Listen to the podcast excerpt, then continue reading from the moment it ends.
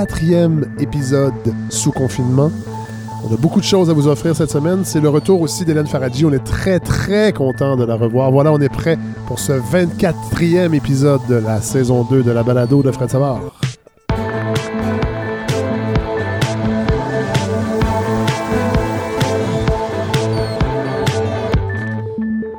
Alors, euh, ouais, on est vraiment content de retrouver Hélène Faradji, voilà. Alors, euh, de retrouver Hélène Faradji qui fait son grand retour. Bon, le, la pandémie euh, prend de l'ampleur. On est très inquiets. Beaucoup de gens sont inquiets. Euh, on vous offre donc avec plaisir cette, cette balado encore cette semaine qui va beaucoup parler évidemment de la COVID-19. On n'en sortira pas, mais là, je prépare des choses pour. en fait, j'avais envie de faire des suggestions musicales, des suggestions de lecture parce qu'il y a plusieurs auditeurs qui m'ont demandé de faire ça. Euh, et ça me fait plaisir de le faire. Euh, sauf que je devais le faire dans cet épisode-ci, mais là, il s'est ajouté quelque chose. Là, il faut que je vous dise, il y avait évidemment Godefroy Laurando qui va être là un peu plus tard pour nous offrir sa Laurandose. Euh, en fait, avec des observations très intéressantes sur, en- entre autres, le port du masque et sur l'aspect génétique euh, de cette pandémie. Euh, à savoir qu'il y a des gens qui l'attrapent, des gens qui l'attrapent pas. Il y aurait peut-être une part génétique. Euh, donc, vraiment très, très, très intéressant. Mathieu Bellil est de retour. Réflexion sur le nous. Et là, il va, euh, il va nous proposer une réflexion sur notre amour pour les films de catastrophe, les films d'apocalypse. Évidemment, c'est ce qui est le plus, le plus téléchargé présentement ou vu en, streaming sur les différentes plateformes. Et il va nous offrir une réflexion là-dessus. Hélène Faradji qui faisait son grand retour, enfin, qui est libérée professionnellement de pouvoir revenir à la balado. Mais là, j'avais tout enregistré ça hier jeudi. euh, et là, s'est ajouté une personne qui, euh, du milieu juridique qui m'a mis en contact avec un détenu de la prison de Bordeaux, en fait de l'établissement de détention de Montréal, entre parenthèses Bordeaux. Et ça, ça s'est ajouté euh, à la balado. Euh, donc, j'ai pu réaliser une grande entrevue euh, d'à peu près euh, plus de 25 minutes avec lui pour euh, qu'on comprenne un peu qu'est-ce qui se passe dans les centres de détention en période de- comme ça de coronavirus. Euh, évidemment, l'inquiétude des détenus, mais aussi les mesures qui sont, qui sont mises de l'avant ou pas, parce que c'est un peu ça le problème. C'est une espèce de cri d'alarme. Et vous savez, on avait, on avait, euh, on avait reçu Mohamed Lotfi euh, des Souverains Anonymes un peu plus tôt cette saison, puis je trouvais ça vraiment intéressant d'avoir euh, le point de vue d'un détenu, d'avoir la chance de pouvoir parler longuement avec, avec une personne en détention. Alors voilà, ça t'est ajouté. Donc, ça sera encore un gros, gros épisode assez costaud. J'avais envie de faire une petite revue de presse cette semaine. Finalement, j'ai laissé tomber parce parce qu'on a beaucoup de choses à vous proposer. Euh, et euh, ben, c'est ça. Cette semaine, je lancerai peut-être une espèce de balado euh, parallèle où ben, je vous ferai part un peu de mes, mes suggestions de musique musicales. Euh, et j'aimerais que vous le fassiez aussi de, votre côté, que vous m'envoyiez si vous êtes capable et si ça vous tente, en fait, vous, ce que vous avez découvert pour qu'on fasse une espèce de gros euh, melting pot de choses à écouter, de choses à lire aussi. Je sais qu'il y a beaucoup, beaucoup de gens qui, sur les médias sociaux et sur les, dans les grands médias qui proposent des choses à regarder. Moi, je l'avoue, je suis moins là-dedans. Euh, mais euh, je, parce que je, je ne suis plus abonné à Netflix. Euh, en fait, j'écoute Scoop présentement.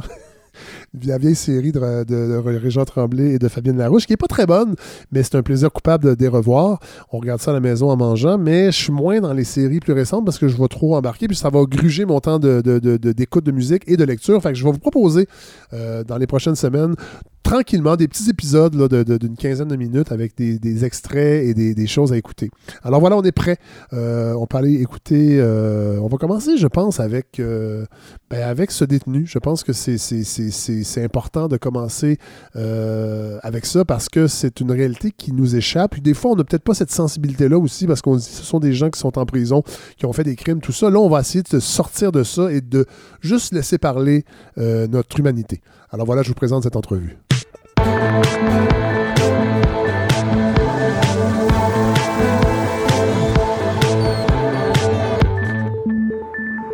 Bon, alors là, on a euh, une opportunité assez, euh, exceptionnelle. Euh, on a quelqu'un qui est présentement détenu à Bordeaux et qui lance un cri d'alarme. On, va, on va vous appeler Michel, si ça vous va. Oui, très bien, merci. Ah, alors, bonjour Michel, euh, vous êtes détenu euh, à Bordeaux et là, euh, en fait, le déclencheur, moi j'ai vu passer un article dans le Journal de Montréal de Félix Séguin, une espèce de, de, En fait, lui disait qu'il y a des détenus qui lancent un cri d'alarme à la population vis-à-vis de ce qui se passe avec le coronavirus, avec la COVID-19. on a entendu déjà le ministre Bill Blair qui parlait des prisons fédérales, mais on n'a pas beaucoup entendu euh, d'intervenants euh, par rapport au, euh, centre de détention au, Québec, au provincial. Alors, je, vous donne la parole tout de suite. Je veux savoir quel est ce cri d'alarme. Parce que parce qu'on ne sait pas ce qui se passe du tout, du tout, du tout en temps normal dans les centres de détention. Et là, on est en, temps de pandémie. Exactement, oui. Depuis le début, là, c'est beaucoup les pénitenciers fédéraux qui sont mis de l'avant sur la situation dans les pénitenciers fédérales, mais les provinciaux sont comme mis de côté par rapport le budget n'est pas le même hein, au niveau fédéral et au niveau provincial que présentement. Euh, les mesures qui sont mises en place sont pas adéquates euh, pour les pour les détenus, autant au niveau sentencé qu'au niveau prévenu. Ah, excusez-moi, excusez-moi, juste parce qu'on n'est pas familier avec ce, ce jargon-là, quelle est la, la, distinction? Lorsqu'on est sentencé à deux ans plus un jour, les, détenus sont redirigés vers un pénitencier fédéral, tandis que deux ans moins un jour, les détenus sont incarcérés au niveau provincial. Euh, lorsque la personne est sentencée par le juge, il va se rediriger vers un autre secteur qu'on appelle, sentencé, qui va être éligible à une libération conditionnelle, éventuellement à un sixième, un tiers et un deux tiers de sa peine. Comparativement à un prévenu qui est en attente de procès ou de remise en liberté, et dans un autre secteur. OK. Là, on savait que les peines pour les gens qui font euh, des peines de, de, de, week-end, qu'on appelle, euh, ce qui sont des infractions plus mineures, ça, ça a été suspendu.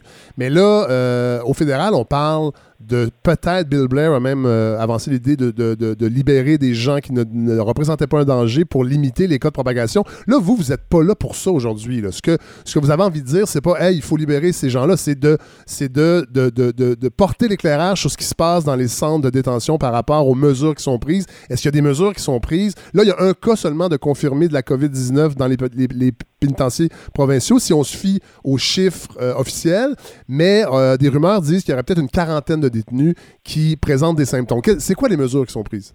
Écoute, au niveau, moi, je vais parler ici pour Bordeaux, pour les informations que, puis les communiqués qu'on a pu lire, là, qu'ils nous ont donnés, que lorsqu'un nouveau arrive à l'établissement Bordeaux, il y a un protocole qui est suivi euh, à l'avant. Si jamais les personnes euh, ont des symptômes de grippe ou euh, de toux, de fièvre, sont, sont redirigés vers un secteur euh, adéquat pour eux. Euh, c'est l'information qui nous véhicule à nous, sauf qu'on n'a pas de confirmation, on peut pas avoir la, la, la certitude que ça s'est fait d'une manière régulière car le service de santé présentement est complètement débordé. Alors, est-ce qu'on est capable d'avoir l'heure juste euh, de l'administration face à ce côté-là, même si c'est la sécurité publique. On peut douter un peu euh, de la franchise de l'administration face à ce côté-là pour se protéger, sauf que nous, ce qu'on demande, c'est complètement avoir l'heure juste au niveau médiatique au niveau des gardiens de sécurité, c'est vraiment le cas parce que le vent de panique commence tranquillement à s'installer à l'intérieur des murs. Bon, c'est ça. Là, vous parliez du, au niveau médiatique. Est-ce que vous avez accès à l'information? Est-ce que, est que, par exemple, vous avez accès aux points de presse gouvernementaux qui sont donnés tous les jours à 13 heures? Est-ce que, est-ce que, euh, parce que les visites sont suspendues déjà depuis, depuis plusieurs semaines? Oui, exactement. Les visites sont suspendues depuis le 13 mars, qu'on n'a aucun accès avec nos visiteurs à l'extérieur. Euh, oui, dans, dans toutes les salles communes de toutes les euh, les rangées, il y a une accessibilité à une télévision pour les points de presse et, écouter, écouter la TV. Euh, on a aussi des radios qui sont en disponibilité dans, dans nos cellules, ceux qui ont, qui ont les moyens de s'acheter un radio. Que oui, on a un contact directement avec ça. Il y a certains détenus qui ont le jour, les, journaux aussi, qu'on s'est informé des nouvelles, simplement comme je vais le répéter encore, on est mis de côté là, par, par, par les médias. Face à ce que mon cri du cœur ce matin, euh, c'est vraiment en ce sens que on est des humains, on est ici, on demande qu'il y ait des, des, mesures qui soient prises, tout en sachant que les établissements carcérales savaient que ça s'en, venait, qu'il y aurait eu des, des, restrictions, puis il n'y a aucune mesure qui a été prise à l'avance de prévoir ça. Euh, dans l'article de Félix Séguin, euh, on parle des conditions insalubres qui étaient déjà préexistante à, à l'épidémie de coronavirus. Donc, c'était déjà problématique. Parlez-nous un peu de ces conditions-là. Écoute, euh, dans certains secteurs qui ont été euh, rénovés depuis de quelques années, je parle du secteur A à Bordeaux, mhm. le secteur B à Bordeaux et le secteur G. C'est des secteurs qui sont plus récents. Les secteurs C et E, c'est des vieux secteurs de 180 détenus qui sont obligés de garder pour le patrimoine euh, de l'établissement qui date. ça, que ces deux secteurs-là sont vraiment, vraiment désagréable à vivre. Il y a des souris à grandeur de la wing. Les gars sont dans leurs cellules. Les calorifères, tout est vieux. La, la, bâtisse est vieille. La, la, la, les, euh, la plomberie est vieille. Ça déborde d'un cellules. En plus de ça, euh, les, les, tout, tout l'entretien de la bâtisse est pas convenable à nous. Ils n'ont pas le choix de garder ça. Okay. Niveau salubrité, c'est pas évident. Présentement, les gars passent des 24-30 heures en plus en cellule. Avec des souris, là, c'est pas agréable non Non, non, tout à fait. Euh, vous, vous, parliez tantôt qu'il y a une espèce de panique qui commence à s'installer. Justement, l'ambiance, puisque les gens sont informés, vous le savez ce qui se passe, vous voyez aussi que ça prend des proportions dans la société, euh, à l'extérieur des murs de, Bordeaux. comment est l'ambiance dans la prison depuis le début de l'éclosion? Écoute, euh, l'ambiance, euh, tranquillement, comme je vous ai dit auparavant, est en train de s'installer. C'est juste qu'ils nous partagent l'information, malgré qu'on écoute la télévision, ils partagent l'information au compte-goutte et pas en sachant ce qui va arriver demain. C'est sûr que les gars, à tous les jours, se réveillent en sachant pas si la porte va réouvrir pour une sortie. Parce que on a peur que on soit enfermé 23 heures sur 24. Puis présentement, nous, il n'y a aucun détenu qui intègre le secteur depuis un certain nombre de jours. de notre côté, c'est pas nous. Nous, on est correct ici. mais, attendez, attendez, attendez, pour qu'on comprenne bien, vous dites qu'il n'y a aucun détenu de, votre secteur. Expliquez-nous en fait qu'on comprenne bien comment physiquement, euh, les, un, peu, un peu les ailes ou le, la, comment c'est organisé en fait Ouais, mais en fait, c'est quand s'il y a des nouveaux, sont redirigés vers le, secteur à l'entrée, euh, vont dans un secteur en quarantaine pour une période de 14 jours. Que nous, dans le secteur présentement, il n'y a pas de nouveaux arrivants qui puissent venir contaminer le secteur ici. Les seules, les, les, les, seules personnes qui peuvent nous contaminer, c'est les gardiens. Sauf qu'au niveau des gardiens, euh, ils n'ont pas de masque ils mettent des gants de temps en temps. Euh, ils ont des gants de cuir, ils mettent du purel sur leur cuir de, de l'Orient qu'ils prennent à tous les jours. Que les mesures mises de l'avant, c'est n'importe quoi. Là. On, on, va s'en parler. Ils nous servent les repas avec des petits gants de plastique, mais avant ça, ils ont touché à, quelque chose d'autre qui peuvent contaminer. Nous, notre crainte, c'est que c'est eux qui vont nous contaminer. On comprend que les, les, agents sont un service essentiel à l'intérieur des murs. Puis la plupart des détenus comprennent aussi qu'elles sont là pour faire respecter en cas de crise ou quoi que ce soit. Simplement, on, demande un correctif sur les certaines choses, puis je pense que les autres instances doivent mettre leur pied à terre. Je pense que la ministre Guilbeault a fait ce qu'il faut au niveau des CHSLD, a fait les, les, les, changements aussi à l'extérieur ou quoi que ce soit. Mais les détenus, il faut pas qu'ils soient oubliés. On est des êtres humains ici. On est 1500 détenus à Bordeaux. Il y a 750 personnes qui travaillent ici. On parle de 2200 personnes. Donc, faut, faut nous prendre en considération aussi qu'on est des êtres humains. Puis, advenant ça, on va être enfermé 23 heures sur 24 dans nos cellules. Puis j'aimerais ça poser des, des, questions aux bonnes personnes. On est présentement au mois d'avril. Si la pandémie continue à ce rythme-là où ce que la courbe commence à être exponentielle, qu'est-ce qui va arriver au mois de mai quand il va faire 25 degrés dans, dans, les cellules puis les gars vont être 23 heures sur 24? Je pense qu'il y a beaucoup de questions. On doit avoir des réponses pas vagues. On doit avoir des réponses concrètes ou quand il y a un changement. Je pense que la majorité des gens présentement commencent à penser, regarde, laissez-nous dehors pas enfermés dans nos cellules. On est à l'abri de tout. Et tant qu'à nous arriver quelque chose, on s'entend que les derniers qui vont être soignés ici, là, ça sera pas nous, ça va être le monde à l'extérieur. Parce que veut, veut pas l'opinion publique. On va passer les derniers parce qu'on est en détention. D'ailleurs, euh, vous parliez tantôt des agents correctionnels, des gardiens. J'ai eu des informations qui, m'ont, euh, qui me disaient qu'il y en a quelques-uns, ou peut-être même, en tout cas, il y en a plusieurs qui souhaitaient que les détenus prennent la parole par rapport à ça? Parce que dans le fond, là, est-ce que vous êtes en, vous êtes un peu tous poignés dans le même bain? Euh, dans le fond, les détenus et les gardiens. Euh, je ne sais pas, est-ce que, les tensions sont exacerbées euh, dans, dans, temps de pandémie comme ça, ou eux-mêmes trouvent que ils sont mal protégés, qui vous mettent en danger et que est-ce qu'il y a une certaine solidarité qui s'est installée avec les agents, avec les gardiens? Ouais, je te dirais que, euh, regarde, le, message que je veux véhiculer, c'est pas, c'est certainement, c'est pas taper sur le clou des, des, des agents de correctionnels. Je pense qu'ils font un bon travail euh, à ce niveau-là, puis ils prennent les, les, les, mesures nécessaires avec les équipements qu'ils ont. Je pense que si on peut comparer au milieu de la santé, je pense que tout le monde dans le milieu de la santé fait euh, ce qu'il peut avec les équipements qu'ils ont, avec la disponibilité aussi, mais manque d'équipement. Je pense que c'est un peu le même le même processus. Si, si, si je me fie à ce qu'ils nous vivent avec des discussions avec des agents, c'est que même eux, ils n'ont rien de marqué. À toutes les, interventions ou toutes les situations auparavant, euh, ils ont un guide, un guide à suivre. Euh, il y a une expérience qui est déjà arrivée auparavant, mais dans ce contexte de pandémie-là, c'est une première pour tout le monde. Je crois qu'ils n'ont pas de manuel, ils n'ont pas rien à savoir, ils sont pas formés. Euh, ils n'ont pas vraiment de, de, rendez-vous quoi avec la haute instance euh, de la prison. Que oui, il va y avoir des petits euh, des, des, petits meetings, mais pour faire eh, changer les trucs ou quoi, je pense qu'ils vivent de minute en minute, d'heure en heure, de jour en jour, de la même, même manière que nous. Mais c'est c'est justement c'est un contact de solidarité qu'il faudrait élever à un autre niveau. C'est là qu'il faudrait que les, les choses changent euh, au niveau de, des administrations. C'est vraiment ce côté-là parce que oui, pour discuter avec eux, euh, eux, eux, aussi là, il y a le vent de panique. Je pense que tous les agents euh, travaillent et n'ont pas le choix de venir travailler. Simplement, simplement, eux aussi ont des familles à l'extérieur. Euh, eux aussi ont, ils ont à cœur de protéger parce que si jamais c'est eux qui rentrent le virus ici, euh, c'est pour leurs collègues aussi, c'est pour nous aussi qu'il y a un côté humain puis ils sont ben humains aussi à travers ça.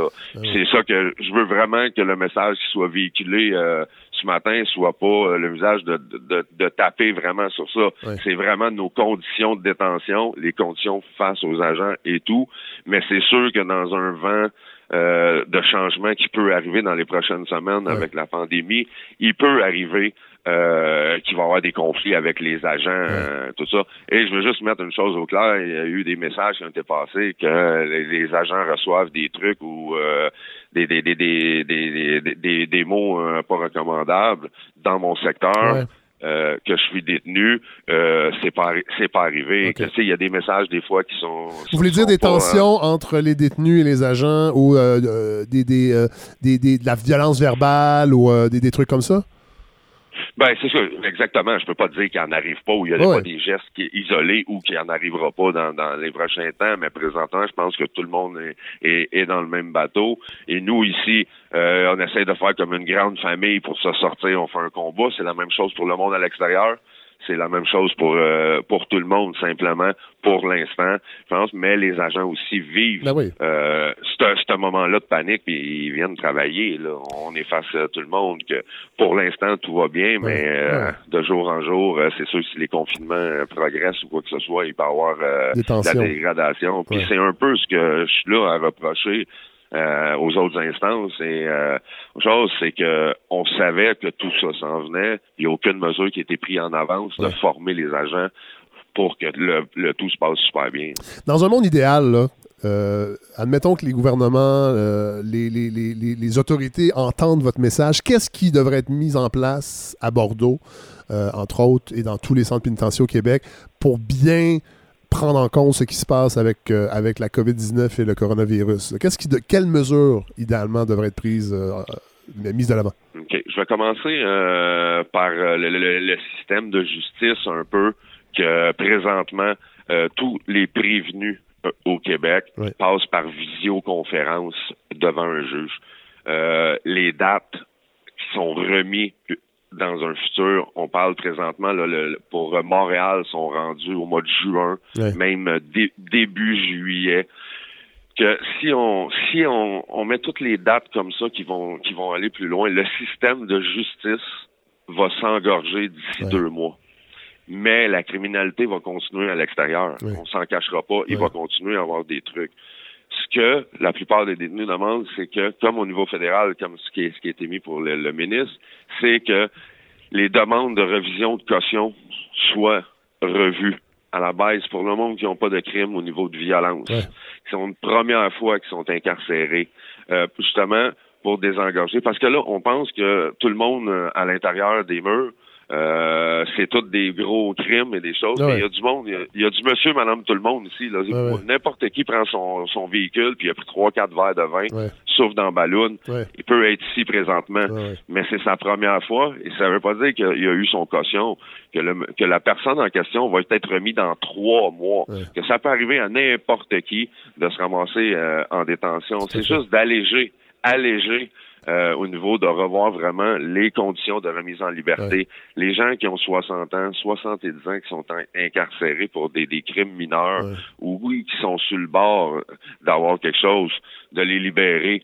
Les libérer pourquoi? Ou d'envoyer le monde tranquillement à l'extérieur, c'est parce qu'à un moment donné, il n'y aura plus de place pour n'importe qui, puis c'est diminuer le monde au niveau carcéral. Si ici, la diminution se fait au niveau carcéral, dans les choses, on va pouvoir avoir un, petit peu plus de liberté. On parle de distanciation sociale. C'est compliqué ici de, de, ben de, respecter ces règlements-là. Ben quand, quand on est enfermé 21 heures sur 24, euh, notre 3 heures, on veut voir du monde, on veut voir de la vie sociale.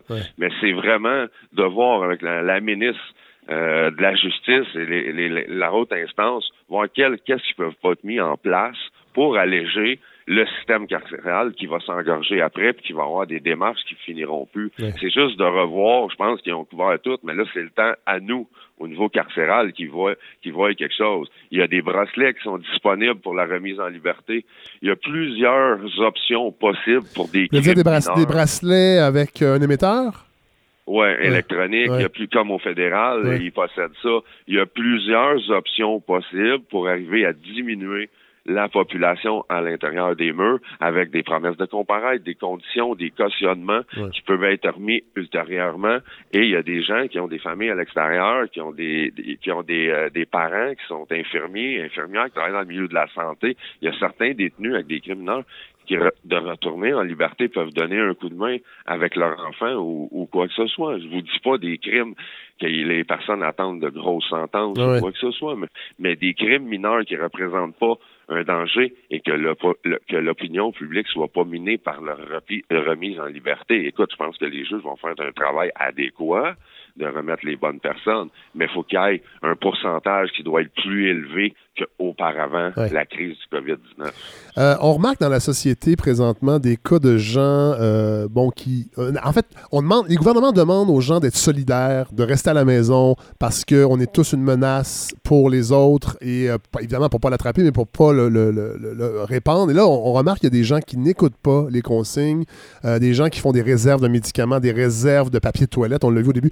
Évidemment, j'imagine que c'est un peu la même... Est-ce que c'est la même problématique en, en centre de détention? Est-ce que la solidarité est mise de l'avant euh, ou euh, est, plus présente ou au contraire, vous sentez qu'il y a une espèce de dislocation de, de la cohésion à l'intérieur des murs?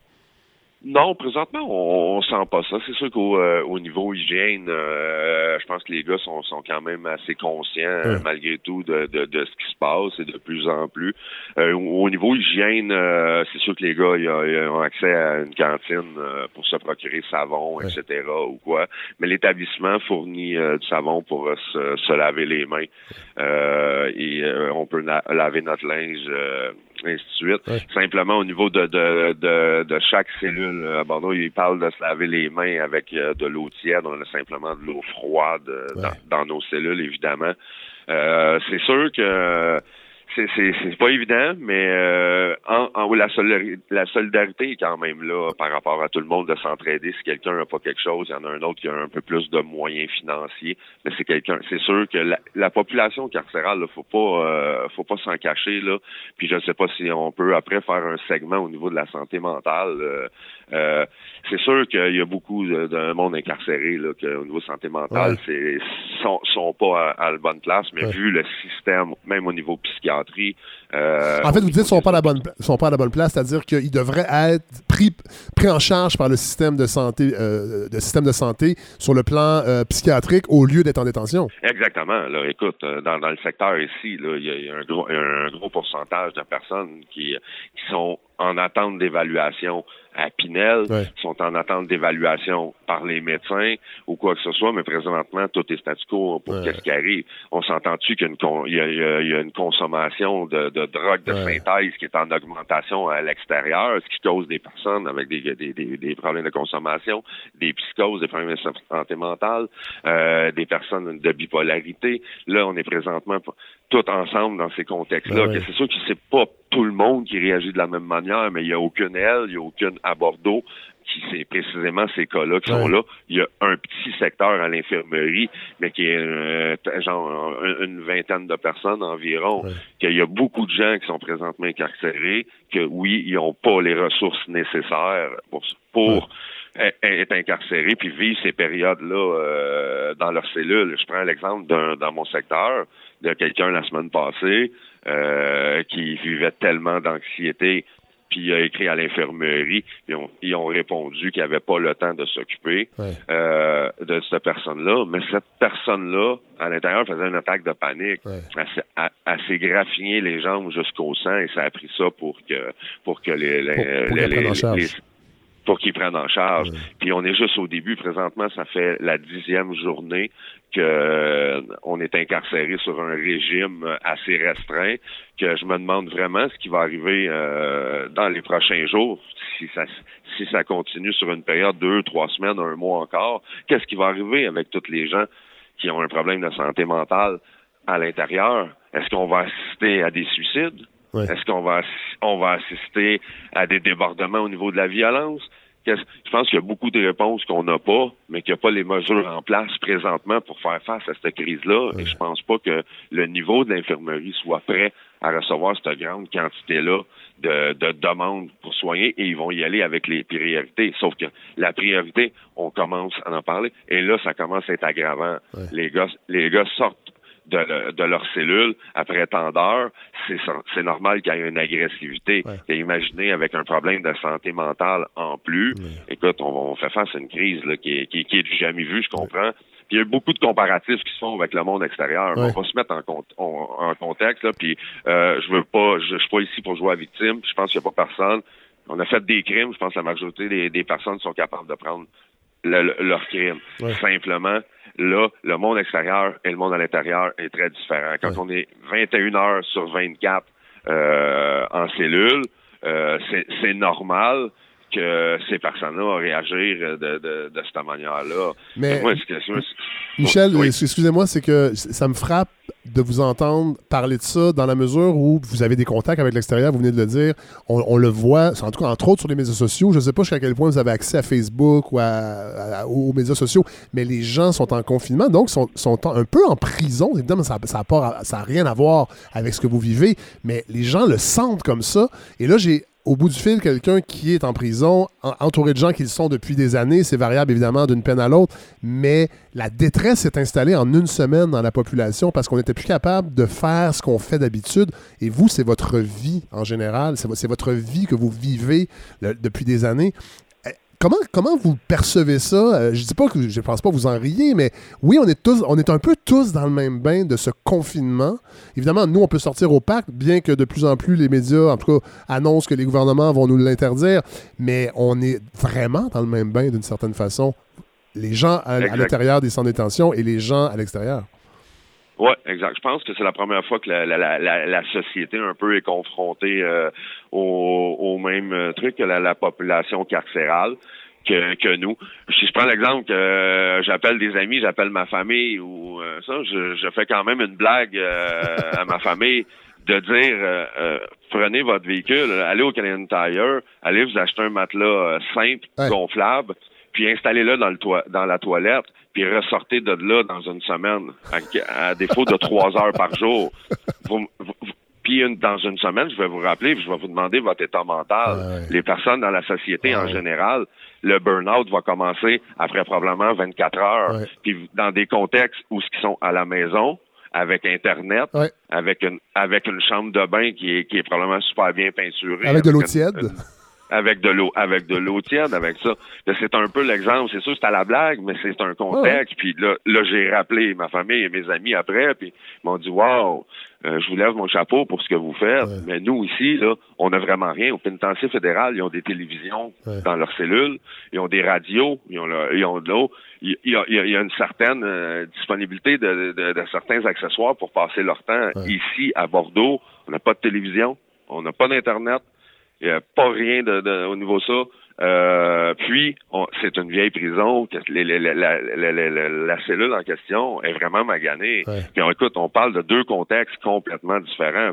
C'est pour ça que le comparatif entre le, monde extérieur et le monde carcéral est complètement différent. On peut pas se permettre de comparer ça. Mais oui, c'est sûr que vous êtes confronté à l'extérieur au même truc que nous. Puis peut-être que dans une éventualité, parce qu'on est tout le temps mal vu au niveau carcéral ou quoi que ce soit, peut-être que le monde va avoir un autre jugement lorsque tout ça va être fini, puis ils vont comprendre un peu comme là le monde sont en train de réaliser pour la mondialisation, pour bien des choses. Je pense qu'il va y avoir des grands changements après cette, cette pandémie-là, mais je pense que le, niveau euh, carcéral va peut-être être vu, il va y avoir des modifications, puisque c'est ce que je souhaite aussi. Mais euh, tout, je pense qu'après tout ça, tout dans tous les domaines, que ce soit, euh, la vie va changer à tout jamais pour euh, pour n'importe quel individu. Tout le monde va voir les trucs différemment. je pense que le monde qui sont confinés avec leurs enfants voit la réalité en pleine face. Puis je, je crois sincèrement que ce qui arrive c'est très malheureux ou quoi que ce soit, mais je pense que tout le monde sur la planète est confronté à un fait qu'on roulait à 100 000 à l'heure avant ça, puis là, le fait d'être arrêté, permet de réaliser beaucoup, beaucoup de choses. Puis auparavant, la crise, il y a du monde qui payait pour faire des thérapies ou aller dans des retraites fermées. Mais là, ils ont toutes une grosse retraite fermée de se prendre conscience dans un miroir qui sont confrontés à ça. Ben, Michel, Michel merci beaucoup d'avoir pris le temps. En fait, d'avoir donné l'opportunité à la balado d'avoir un éclairage sur ce qui se passe dans vos conditions, dans votre vie, en fait, euh, en, centre de détention. J'espère que, là, je sais que vous aimeriez que les grands médias embarquent aussi un peu plus, peut-être. Là, il y a euh, Félix Séguin a fait un article dans le Journal de Montréal. Félix, qu'on avait reçu d'ailleurs cet automne euh, à la balado. Il y a Mohamed Lotfi qui était venu également des souverains anonymes. C'est pour ça que moi, tout de suite, quand j'ai su que j'avais cette, opportunité de vous parler, j'ai dit oui tout de suite parce que parce qu'il faut pas l'oublier aussi. je sais qu'il y a des gens, en écoutant votre entrevue, qui vont dire Hey, on s'en fout en fait des gars en détention, mais je pense qu'il y a il y, a, une humanité qu'on doit avoir en, temps normal, mais particulièrement en temps de, en temps de pandémie. Puis euh, on a réussi à, vous, entendre et, à comprendre un peu plus votre réalité. Super. Ben merci, euh, Michel. Euh, merci beaucoup. Bonne journée. Au revoir.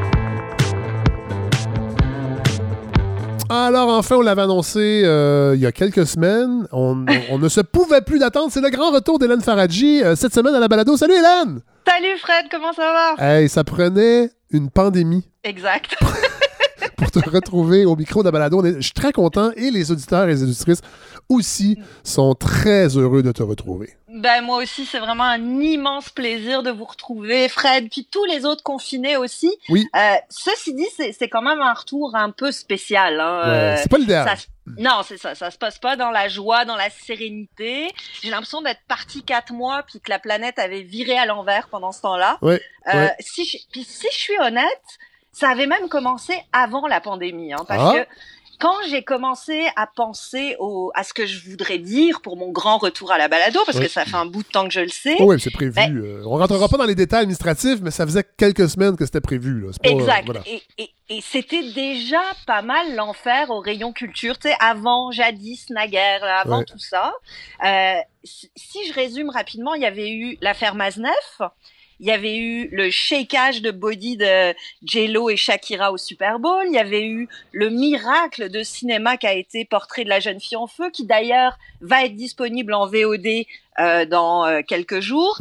Et puis bien sûr les Césars avec Polanski et Adèle Haenel. Ça c'était incroyable. Mais tout ça, je je savais même pas lequel j'allais choisir pour euh, pour ce retour-là. Et bah il y a comme eu un glitch dans la matrice. Et maintenant, devant tout ce que je vois, et je vois quand même beaucoup de choses, je capote. Je capote parce que tous mes repères sont tombés, même les plus basiques. Hein. J'aurais jamais cru qu'un jour j'aurais un frisson d'horreur en voyant euh, Ingrid Bergman et Humphrey Bogart s'embrasser ou Nicole Kidman tousser dans Moulin Rouge. Il n'y a plus rien qui tient. Et ça, c'est la nouvelle règle. Tout est réinventé et en particulier dans notre mode de consommation de la culture. Alors, si vous voulez, au cours des prochaines semaines, euh, je vais pouvoir vous faire un, un top des meilleurs films de confinement et vous allez voir, c'est marrant parce que en général, les personnages confinés, ils finissent tous, ils finissent tous fous. Hein. Ah. Euh, ouais, je vous donne déjà ben, un exemple. Je regarde les médias sociaux, puis je dirais que c'est bien commencé. Là, les, euh, la plupart des gens sont en train de virer fous et ça fait à peine deux semaines que c'est commencé. Mais, dans les, les films nous le disaient déjà, hein, que si on reste trop longtemps tout seul, en général, ça vire pas bien. Je vous en donne comme un main rapidement. C'est Moon de Duncan Jones. C'est le fils de David Bowie, Duncan Jones. Il avait réalisé un film de science-fiction assez génial où un homme tout seul devait gérer une station spatiale. Et évidemment, il s'en suivait ce qui s'en suivait. Euh, je vais aussi pouvoir vous faire une liste des, des, des, meilleurs sites de visionnement, des initiatives qui poussent un petit peu comme des champignons sur le web. Mais avant tout ça, je me suis dit que j'avais envie de partager avec vous pour ce grand retour une petite réflexion. Euh, ça me trotte dans la tête depuis le début de la semaine. Bon, à part bien sûr, est-ce qu'un jour on va pouvoir retourner dehors? Euh, Non, je me, je me suis vraiment demandé qu'est-ce qui va ressortir de tout ça? Parce que on pense beaucoup au avant en ce moment, on pense beaucoup à comment est-ce qu'on en est arrivé là, mais le après, il est aussi piquant à imaginer, j'ai l'impression. Alors, pour penser au après, faut commencer par penser au maintenant. Et qu'est-ce qu'on voit en ce moment? C'est quand même un petit peu rassurant. C'est que la culture, c'est notre vernis c'est ce qui nous tient en tant que civilisation en ce moment, c'est ce qui nous empêche de devenir complètement fou. Alors, si on garde ça en tête, pour la suite, je pense que ça va nous aider un petit peu, parce qu'on parle beaucoup des, des services essentiels en ce moment. Et j'ai l'impression que même si elle n'a pas été désignée comme telle, ben, la culture toute la culture, hein, la grande et la petite, ben, elle fait partie des services essentiels. En fait, il faudrait, c'est que c'est qu'il faudrait l'arrêter, je pense, pour que les gens peut-être et, les, et, les politiciens, les politiciennes réalisent, oui, parce qu'elle continue. Il y a plein de gens qui, qui, qui publient, les musiciens entre autres, exactement, publient gratuitement. Et il y en a même qui euh, trouvent que là, on est en train de jouer un jeu dangereux parce que parce avant, ils sont pas rémunérés. Ben voilà, puis là on va eh habituer, ouais, c'est ça. Exactement, parce qu'en fait, la façon dont ça s'est passé depuis que tout ça a éclos, c'est qu'il y a eu deux façons de, de, propager la culture, deux camps, si on veut. Il y a celui légal qu'on connaît, qui nous vient des institutions qu'on connaît déjà, comme les salles de cinéma, les musées, euh, les distributeurs, les bibliothèques. Tout le monde s'est organisé pour qu'on puisse continuer à voir, à lire, euh, à, à regarder toutes sortes de trucs tout en continuant à nourrir l'économie culturelle. Parce que si on peut payer notre dû, euh, on fait rouler la machine. C'est vrai qu'elle crachote un peu la machine, mais on continue à la faire rouler si on peut se permettre de payer pour les films, de payer pour les livres, de payer pour les concerts. Mais on a aussi toute cette offre spontanée, c'est-à-dire ceux qui se servent des réseaux sociaux pour euh, qui offrir sa petite chanson, qui son compte, qui sa petite affaire bricoler maison. Et c'est très très généreux, c'est assez formidable. Bon, euh, je peux penser par exemple à Michel Rivard qui quasiment tous les jours fait une chanson spontanée sur Facebook. Cœur de pirate l'a fait aussi. Euh, et tout ça, pour, ça pour les Français. ça... Exactement. Petite blague. Petite blague. On l'aime, on l'aime, on l'aime. Mais oui, ça fait du bien tout ça. Bah, on l'aime quand elle fait des jolies chansons gratuites pour tout le monde. Euh, ceci dit, ça nous ouvre quand même en grand la fenêtre sur le monde des vedettes. Parce que euh, il faut être honnête, il y en a plusieurs qui sont en train de devenir complètement cinglés. Hein. Peut-être parce que l'attention est pas sur eux. Alors euh, c'est inédit pour eux. Ils ont besoin qu'on les regarde. Et ben, moi de voir tout ça sur les réseaux sociaux de, de toutes ces vedettes, ça me donne l'impression que bon les privilèges qu'on obtient parce qu'on est photogénique ou parce qu'on peut pleurer devant une caméra, j'ai l'impression qu'on a fait le tour. Hein. Parce que non mais si on est honnête, qu'est-ce que va penser en ce moment une infirmière de la vidéo de Andy McDowell, vous savez l'actrice de Quatre mariages et un enterrement, ben qui, s'est filmée en train de pleurer dans son manoir parce que elle avait peur. Ou, ou, sinon, on peut aussi se demander ce que vont penser les médecins de la, la très belle chorale virtuelle organisée par Gal Gadot, l'interprète de Wonder Woman sur Imagine. Je vous fais écouter un petit morceau. Imagine there's no heaven. It's easy if you try. No hell below us. Above us only sky. Imagine all the people. Mon Dieu.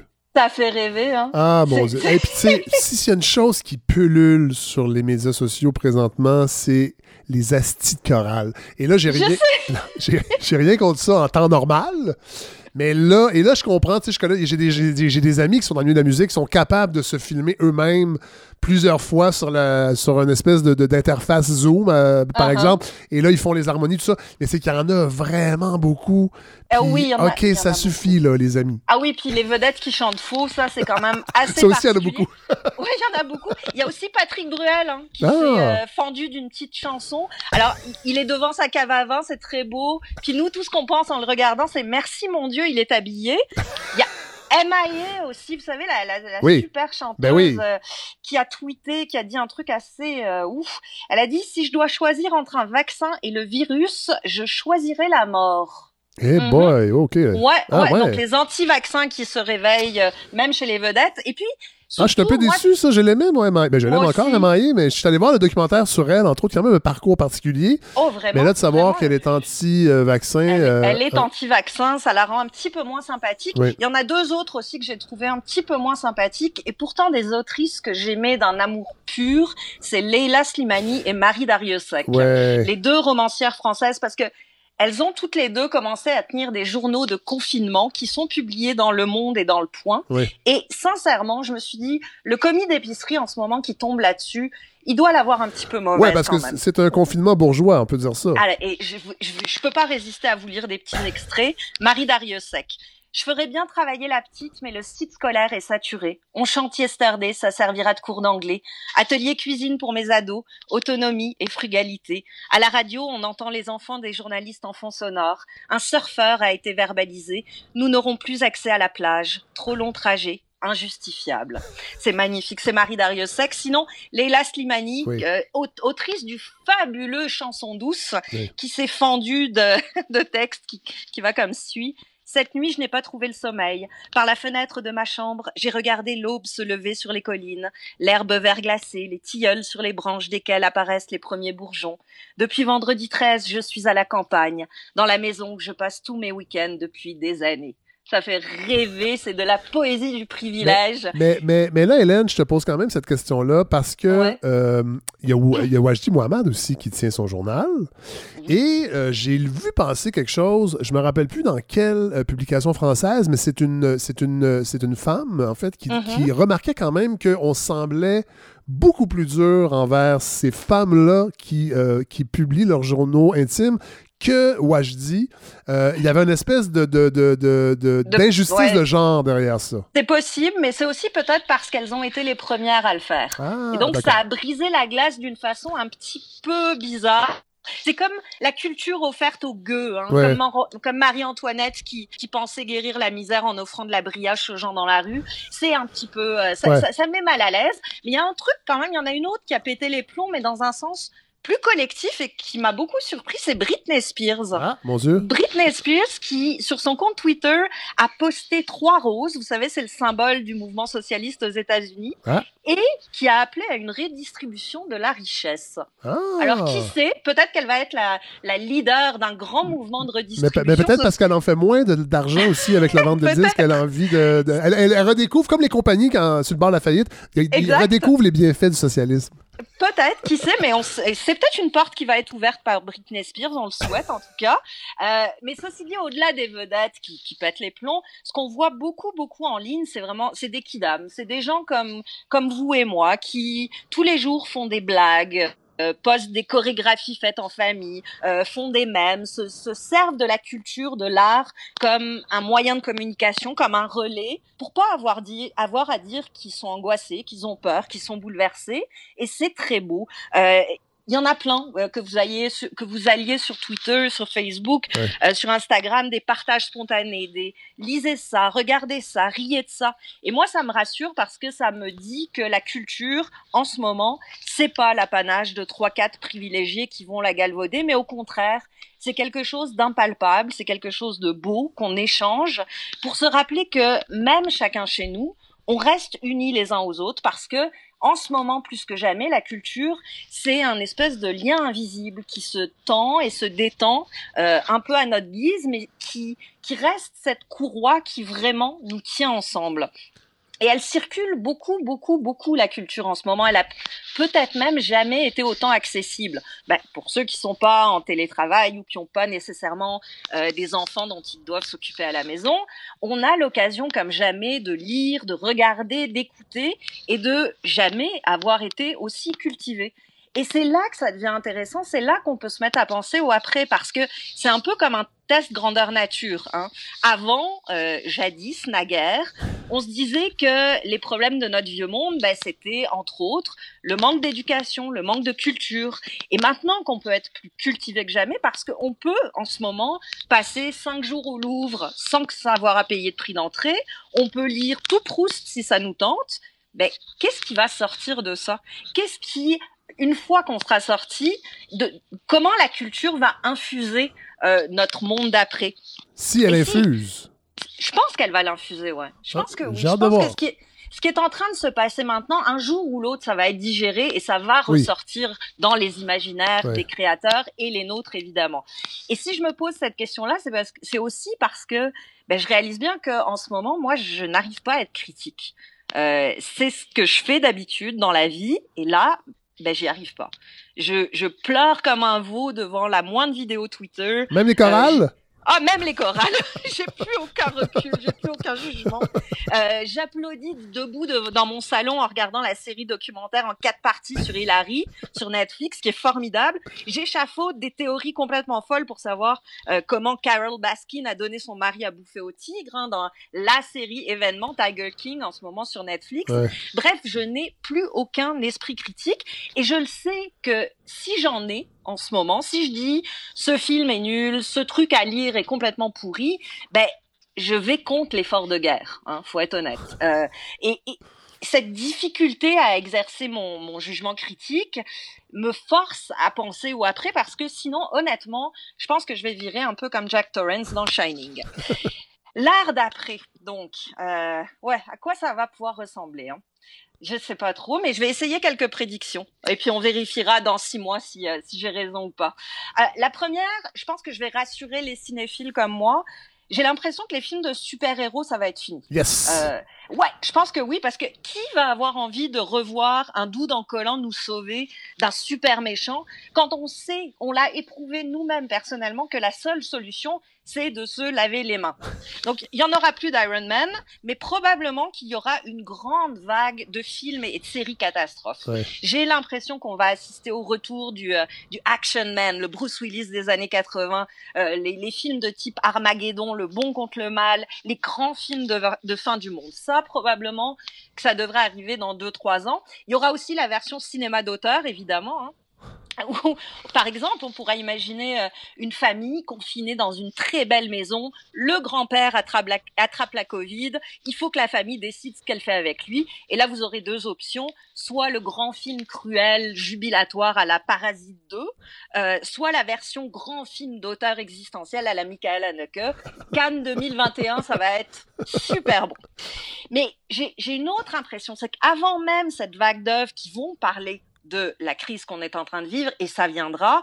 J'ai l'impression qu'on va avoir droit à une première haute vague et ça commence déjà d'ailleurs. C'est une renaissance de la comédie, euh, la rigolade, la rigolade en renfort pour se remettre sur le piton.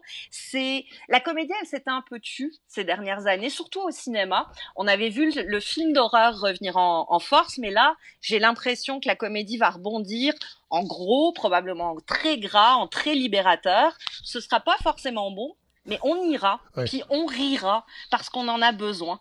Euh, évidemment, on essayera de s'adapter à un nouveau monde. On va peut-être, qui sait, essayer de le recréer de façon un peu plus juste, un peu plus équitable. Mais avant, on va avoir besoin de sortir le méchant. Et ça, il y aura jamais rien comme un bon gros rire gras pour réussir. Alors, je vous propose, en attendant qu'on en finisse, de rigoler, de vous amuser, de ne pas perdre votre sens de l'humour, de le garder pour l'instant pour nous, à l'intérieur de nos maisons. De toute façon, c'est tout ce qui nous reste. Et après, on pourra à nouveau être ensemble. Et je vous garantis, si on essaye de rire au moins une fois par jour, ça va nous aider à tenir. Ah, merci Hélène. Bien content de votre retour. Là, on va améliorer. En fait, il y a deux, choses. On va améliorer le son de votre, de, votre micro. Là, je vais probablement essayer de vous fournir un micro à distance. Je vais l'amener par drone. Et euh, je tiens à dire que nous ne, sommes, et, nous ne sommes pas des loustiques, Hélène. Cette balado est extrêmement écoutée. Merci. Bye. Faut pas lâcher, je vous jure. C'est faux qu'au moment où on dit qu'on est en train d'atteindre le pic, que le monde se met à relâcher, vous nous mettez tout le monde dans le trou. Corona 19.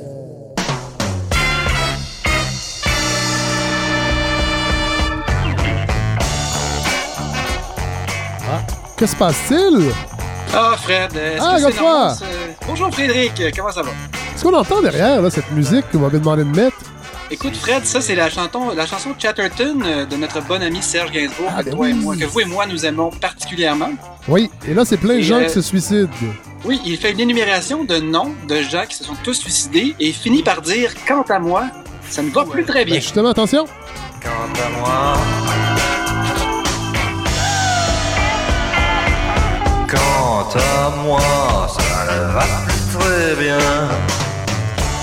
On se croirait au 98.5. Ouais, mais Serge joue pas beaucoup au 98.5, par exemple. non, c'est plus mais, euh, euh Serge, C'était une matinée ambiguë aujourd'hui. J'ai ah peut-être eu mon meilleur matin, Fred, depuis des semaines. Puis ça remonte ah. même à avant, avant le 13 ah mars. Et je me demandais un peu pourquoi. Je me suis rendu au CPE en vélo. C'est peut-être le fait de retourner au CPE parce que j'ai été dans ce qu'on appelle euh, l'enfer du télétravail. Ah ben oui, c'est tout un enfer. Euh, franchement, j'aurais un seul mot à dire, ce serait euh, nausée. Ah oui, hein? Ah, que j'ai trouvé ça dur d'être déchiré entre m'occuper de mes enfants, que je vois maintenant la moitié du temps, oui. et euh, ce travail que j'aime beaucoup, mais bref. Vous êtes en téléfamille aussi, une semaine sur deux. Je suis en téléfamille, oui. Effectivement, parfois par moment, Canal Famille. Mais euh, Fred, je me suis levé ce matin vraiment en pleine forme, entre autres parce que je savais de quoi j'allais vous parler. Ah. Et je suis allé travailler en vélo et faire du sport, ça me fait un bien fou. Mais tout en étant si bien, j'avais aussi Serge, Fred, qui me disait Quant à moi, ça ne va plus très bien, avec une énumération de gens connus qui se sont suicidés. Alors, je pense que je, mon cerveau, mon, subconscient sait peut-être quelque chose que je ne sais pas. Ah, c'est pas la première fois. Vous êtes, vous êtes, euh, euh, freudien, en fait, euh, jungien aujourd'hui, Godefroy. Oui, je ne connais pas cette maladie-là. c'est Carl Jung, on en parlera une autre fois. L'inconscient collectif, et oui, voilà. Ah, ben c'est ça. Mais donc, non, c'était une vraie bonne journée, Fred. Une, de mes premières, et j'avais très hâte de vous parler parce que l'idée qui m'a fait réfléchir toute la semaine, on avait commencé à en parler un peu la semaine passée en parlant des gants et des masques, là. Oui mais c'est tout le volet qui est en train de d'émerger. On comprend de mieux en mieux le phénomène des patients asymptomatiques et le fait qu'ils sont très probablement contagieux. Oui. Et euh, la semaine passée, donc, on avait parlé des gants, des fameux gants. On ne s'était pas moqué, mais on avait, on avait souligné que c'était un peu absurde parfois de mettre des gants et des masques. Euh, je, reviens là-dessus rapidement. L'OMS, donc l'Organisation mondiale de la santé, a une position claire depuis le début. Les seuls qui devraient porter un masque sur la Terre, hors Halloween, ce sont les gens qui sont potentiellement porteurs, donc des gens qui, pour lesquels on est inquiet qu'ils soient malades, et les travailleurs qui soignent des personnes infectées ou potentiellement infectées, point final. Et on a entendu Horatio nous le répéter, ça donne en plus une fausse impression de sécurité. Mais là, cette semaine, vous l'avez sûrement vu passer, Fred, il y a des chercheurs chinois qui sont sortis de leur pays pour nous expliquer euh, ce qu'ils ont découvert. Et ça a été repris partout cette semaine ne pas mettre de masque serait la plus grande erreur de l'Occident. Est-ce que vous avez vu ça, Fred? Euh, en fait, j'ai vu une pétition de, de gens, euh, entre autres du domaine de la santé, mais je ne savais pas que ça venait de Chine. Et tant qu'à moi, ces temps-ci, là, tout ce qui vient de Chine, ils peuvent bien... Euh, c'est ça. Ils peuvent bien. J'aimerais me, j'aimerais me dissocier de l'idée que vous laissez planer sans la, sans la compléter. Mais c'est parce que cette semaine, on a appris aussi probablement que le, nombre de morts est peut-être beaucoup plus élevé que le régime communiste chinois a bien voulu nous le dire. Alors, je sais pas jusqu'à quel point qu'on peut se fier à des chercheurs chinois. C'est juste Je serais déçu qu'il en soit autrement. Si les chiffres qu'on nous donne depuis le début en Chine étaient vrais, oui. là, je, là, je tomberais en bas de ma chaise. Complètement. Mais bref, euh, c'est quand même des chercheurs relativement sérieux qui sont venus parler euh, et qui ont dit que euh, dans certains pays d'Asie, c'est devenu des politiques nationales. On oblige, on, demande à tout le monde de porter le masque. Et là, on se demande, Fred, si c'est rendu des politiques nationales ailleurs, est-ce qu'on nous cache quelque chose? Ouais, mais Godefroy, si en même temps on apprend, et c'est ce qu'on apprend entre autres aujourd'hui, que mm-hmm. le seul pays qui produit de façon massive des masques, ce sont les Chinois, ça serait quand même mm-hmm. assez logique que la Chine envoie des scientifiques pour dire au reste du monde achetez des masques, ça tombe bien, nous on en vend. Ben écoutez, euh, je, je, sans, tomber, sans tomber dans la théorie du complot, là. Non, ce serait simplement la théorie du marché. Déjà, ce serait une théorie pas si, pas si loufoque que ça. Mais c'est très intéressant quand même. La question se pose, Fred, est-ce qu'on nous cache quelque chose? Parce que là, il y a, il y a vraiment des gens qui sont pro-masque en ce moment et qui manifestent. Je dirais pas que c'est des Justice Warriors, mais ce sont des gens qui sont actifs un peu partout. Si, euh, par exemple, le podcast de CBC, Front Burner, fait un épisode où on parle du fait que les masques, donc, n'apportent pas vraiment de protection, ils se font ramasser sur Internet par le lobby pro-masque. Donc, une nouvelle notion que je ne connaissais pas. Mais Fred, il faut, faut, quand même réaliser une chose, c'est que dans la culture chinoise et un peu partout en Asie, euh, on utilise déjà le masque tellement plus fréquemment que nous. Dans les épisodes de pollution, donc d'imposer ça à la population, c'est déjà oui. de moins loin. Et ce que j'ai entendu de plus intéressant et de plus nuancé sur cette question-là, Fred, est venu du docteur Isaac Bogosh, qui est invité justement à un des épisodes du balado Front Burner de CBC, qui est un, de mes, un des trucs que je suis beaucoup en ce moment. Euh, il est totalement, lui, pour des politiques nationales qui sont basées sur des données solides, mais dans ce cas-ci, lui, ce qu'il dit, puis je, je le suis complètement, c'est pas parce que certains pays s'avancent en établissant des politiques sanitaires pro-masque que ça nous donne plus de preuves de l'efficacité du masque. Si on veut des vraies preuves, faut pas, faut pas aller voir qu'est-ce que les pays font, faut aller voir les, les, sources à la base. Et selon sa lecture à lui, euh, donc je le connais pas personnellement, mais ça me semblait être un gars rigoureux. Euh, je soupçonne qu'il y avait un sarreau là, pendant son entrevue. Ah, ça ça, ça, ça, ça, ça, ça, me calme, ça. Ben, moi aussi. Et donc, selon ses recherches, Fred, les recherches qui sont disponibles en ce moment euh, sont de qualité au maximum moyenne. OK. Et tout ce qu'elles prouvent, c'est une légère possibilité que peut-être les masques à la grandeur, de façon universelle, soient aidantes. Et là, ça m'amène, Fred, à, mon sujet principal, qui est les, fameux patients qui sont asymptomatiques. Vous rappelez-vous le, Diamond Princess, ce fameux bateau de croisière? Ah oui! Oui, on n'avait pas tellement le goût d'aller, hein, c'est après coup, là. Sur 600 cas positifs trouvés à bord, donc quand on a fait sortir les gens, on les a tous testés sans, euh, sans aucun, sans vergogne. La moitié des gens sur 600 est des gens malades ne montraient pas de symptômes. Donc, ça fait 50% de gens dans ce bateau-là qui étaient porteurs et qui étaient totalement asymptomatiques. Les chiffres de la CDC aux États-Unis, 25 des porteurs aux États-Unis seraient asymptomatiques. L'Islande, Fred, qui a testé à peu près 100 de sa population. Ça, ça, ça, a pris deux heures et demie, probablement? Oui, ça, a pris 20 minutes, paraît. un test, ils ont lancé une poudre sur toute la population, une poudre, une poudre numérique. De lutin, extrêmement, ouais. extrêmement euh, intelligente. Et bref, 50% des gens, Fred, ont un résultat positif à la COVID-19 et sont asymptomatiques. Shit. Fait que là, si on revient, Fred, à ce que l'OMS demande, c'est ça un peu le raisonnement des pro-masques, c'est que on recommande à qui de mettre un masque?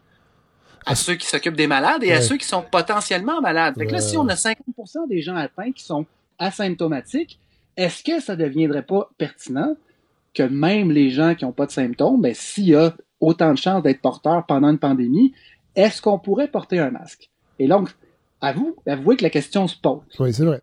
Mais le docteur Bogoche, qui est mon nouveau, euh, mon nouveau chum, lui, ce qu'il dit, c'est que prétendre ça aujourd'hui, en se basant sur les recherches qui sont disponibles, quelqu'un qui dit, moi, j'ai la réponse, c'est ou bien ça vaut pas la peine de mettre un masque et c'est certain, ou bien il faut absolument mettre un masque et c'est certain. Quelqu'un qui prétend ça en ce moment, Fred, s'appuie sur des recherches qui sont pas convaincantes. Et donc, et donc, si on considère que les éléments les plus importants qui font vraiment pencher la balance dans ce cas-là, c'est le lavage de mains et la distanciation sociale. Ce petit, cette petite possibilité que le masque soit vraiment intéressant devient insignifiante. Et si vous rajoutez à ça, Fred, une pénurie potentielle d'équipement médical, ben, vous avez votre réponse. On est mieux de pas mettre de masque ici. Quoique peut-être qu'on veuille nous en vendre. Oui, mais en même temps, euh, tu sais, moi, je n'adhère pas. Je dis juste que c'est des objections qui peuvent survenir du fait que ça vient de la Chine. je pense qu'il y, a ben beaucoup, il y a beaucoup de réticences par rapport à tout ce qui vient de la Chine présentement, de, de, de, de statistiques et de, et de, conseils. Mais d'un autre côté, il y a bien des gens qui auraient raison aussi de se dire, ben là, est-ce qu'on nous dit de ne pas porter de masque vraiment parce que ça sert à rien puis que le lavage des mains est, est, supérieur ou c'est parce qu'ils ont peur d'en manquer puis ils veulent en garder pour les médecins? Parce que ben j'imagine qu'il y a plein de gens qui se disent ça aussi. Ben c'est ça, mais Fred, ce que le, ce que le docteur Bogoche disait, ajoutait finalement, c'est une des erreurs des autorités sanitaires un peu partout, c'est d'avoir été aussi euh, aussi sûres et certaines de leur coup, d'affirmer à tout le monde non, non, non, mettez pas de masque, c'est une mauvaise idée, euh, alors que finalement, ben tu sais, ça pourrait se défendre. Il aurait peut-être fallu dire euh, vous, vous pouvez mettre un masque, mais dans ce cas-là, il faut aller plus loin, il faut montrer aux gens comment mettre un masque, comment en disposer, puis s'assurer qu'on en a assez. Mais bref, c'est une question comme les autres qui était assez nuancée. Puis, euh, le résumé de tout ça, Fred, c'est éloignez-vous des gens, vous n'aurez pas besoin de masque. Oui, mais ça, je la pratiquais. Je pratiquais déjà, moi, la distanciation avant le début de la crise. Oui, vous le disiez, vous étiez tanné qu'il y avait trop de gens. Des fois. Des fois, j'ai trop de trop pas, pas, trop de gens sur la Terre, trop de gens dans mon environnement. Oui, c'est ça. Oui. C'est ça, puis vous avez commencé, vous avez commencé par proposer qu'on enregistre chacun dans nos maisons des semaines avant.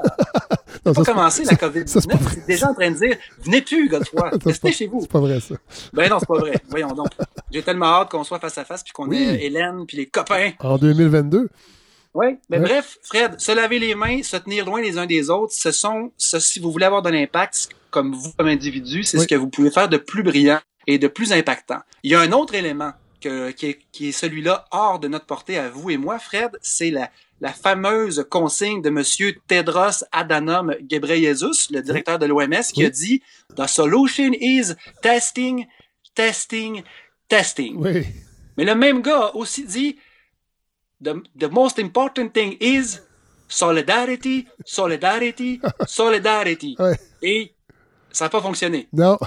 Alors, c'est pas parce qu'on dit quelque chose trois fois que ça fonctionne. Non. Mais là, hein? qu'est-ce qu'il y en a des tests là, au ben Québec? Voilà, je voulais vous en parler un petit peu, Fred, parce que euh, parmi les fameuses stratégies qui fonctionnent, surtout, Fred, si on se rend compte qu'on a autant de gens asymptomatiques, c'est de dépister, de tester à très grande échelle. Oui. Et là, encore une fois, combien de tests sont vraiment disponibles, euh, c'est un peu difficile à savoir. Moi, j'ai l'impression qu'en ce moment, on économise les tests euh, parce que ben, en anglais, on dit ramp up la production. Là, on veut produire à plus grande échelle.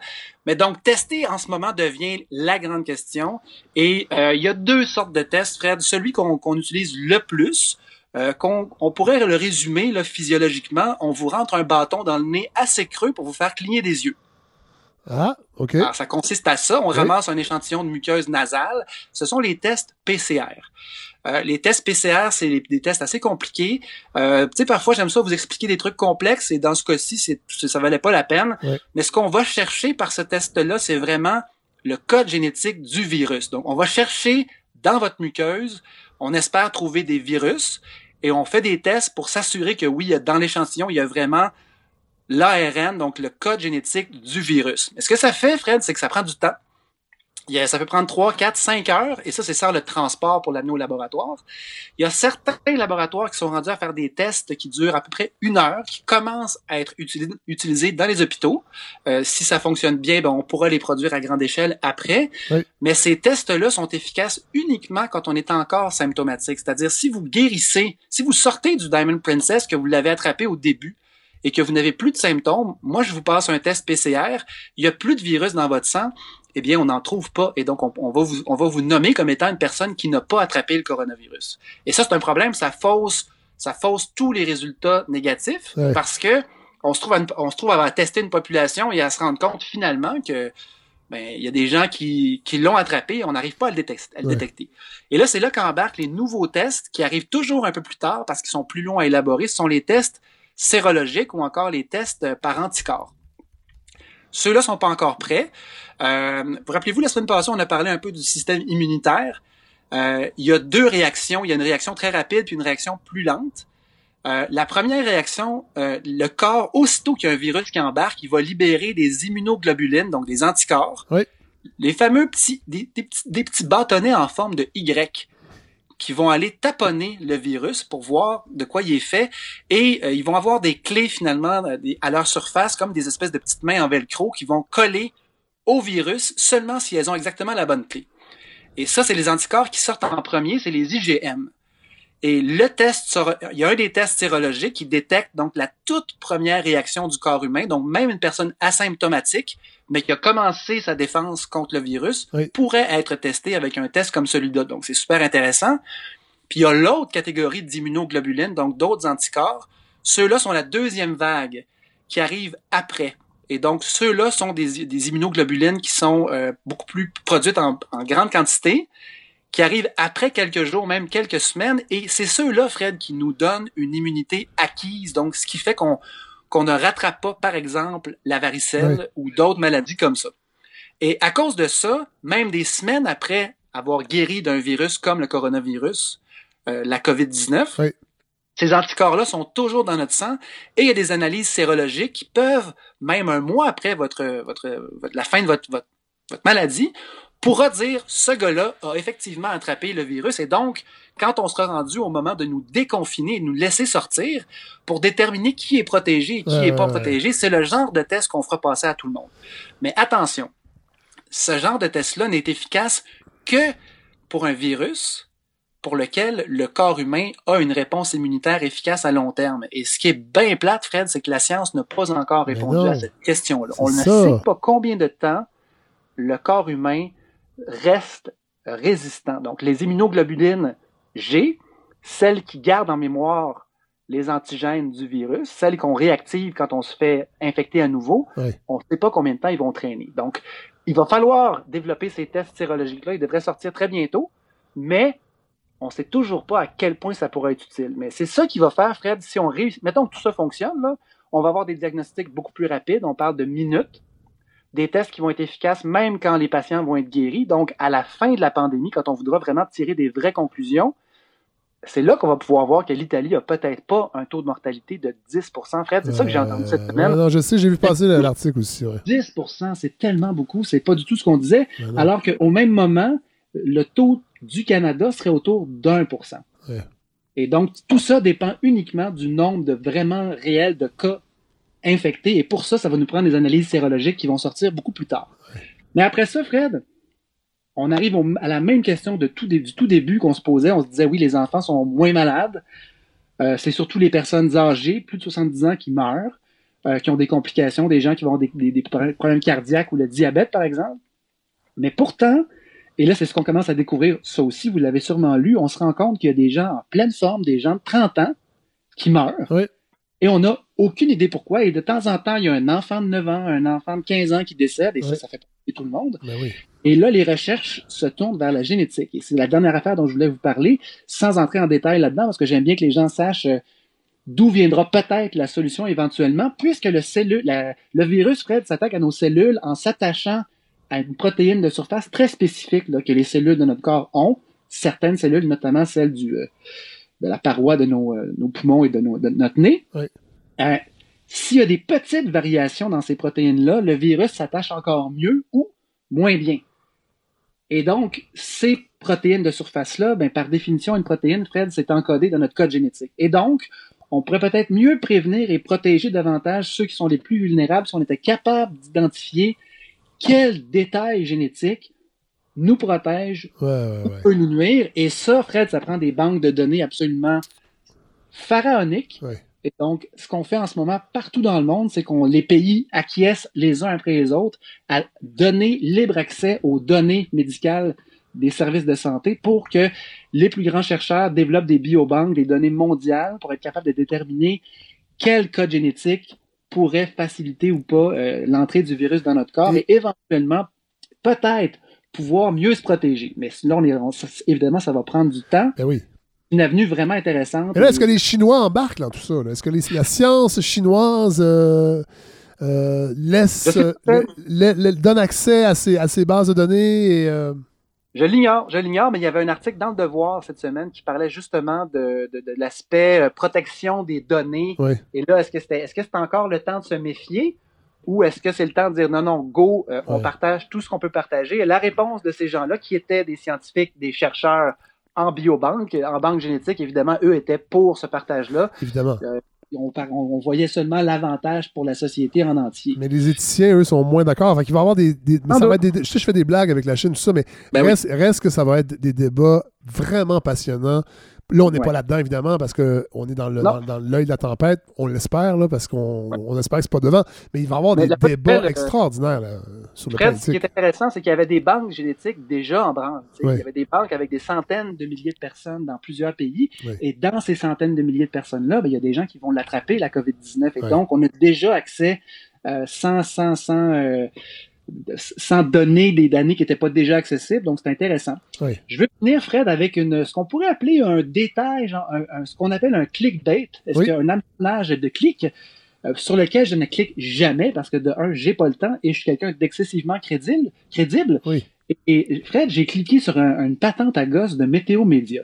Ah oui. Et je ne pensais jamais apprendre quelque chose. Et bon Dieu, j'ai appris quelque chose. Félicitations, Météo Média, vous m'avez eu.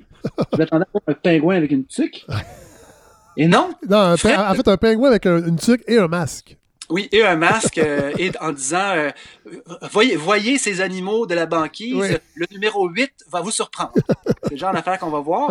Fred, tout simplement, saviez-vous que euh, il y a une conséquence complètement qui passe sous le radar, c'est le cas de le dire, de, de la COVID, c'est tous ces vols aériens, des, des vols de, de, de passagers qui sont complètement annulés ou presque ben partout sur la Terre.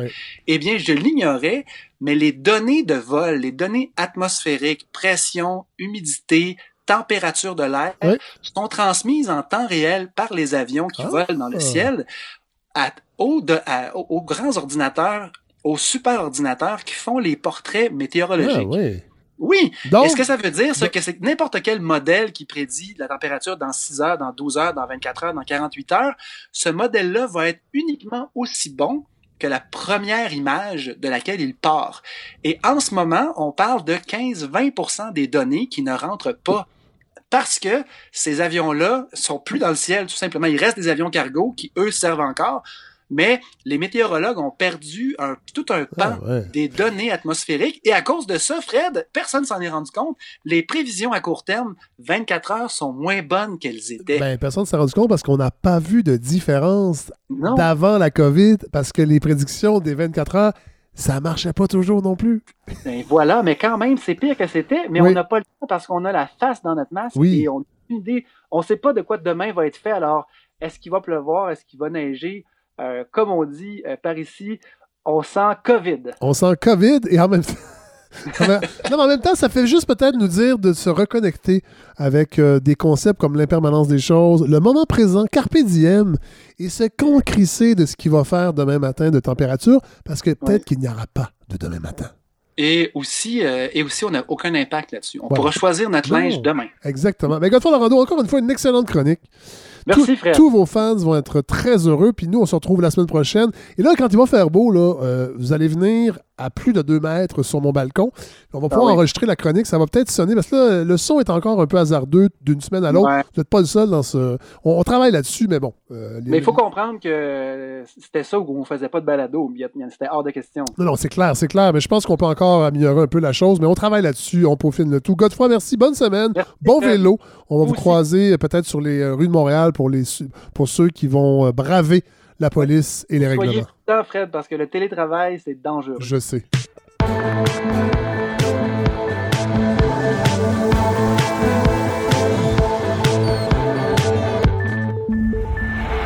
Regardez Elle est infectée.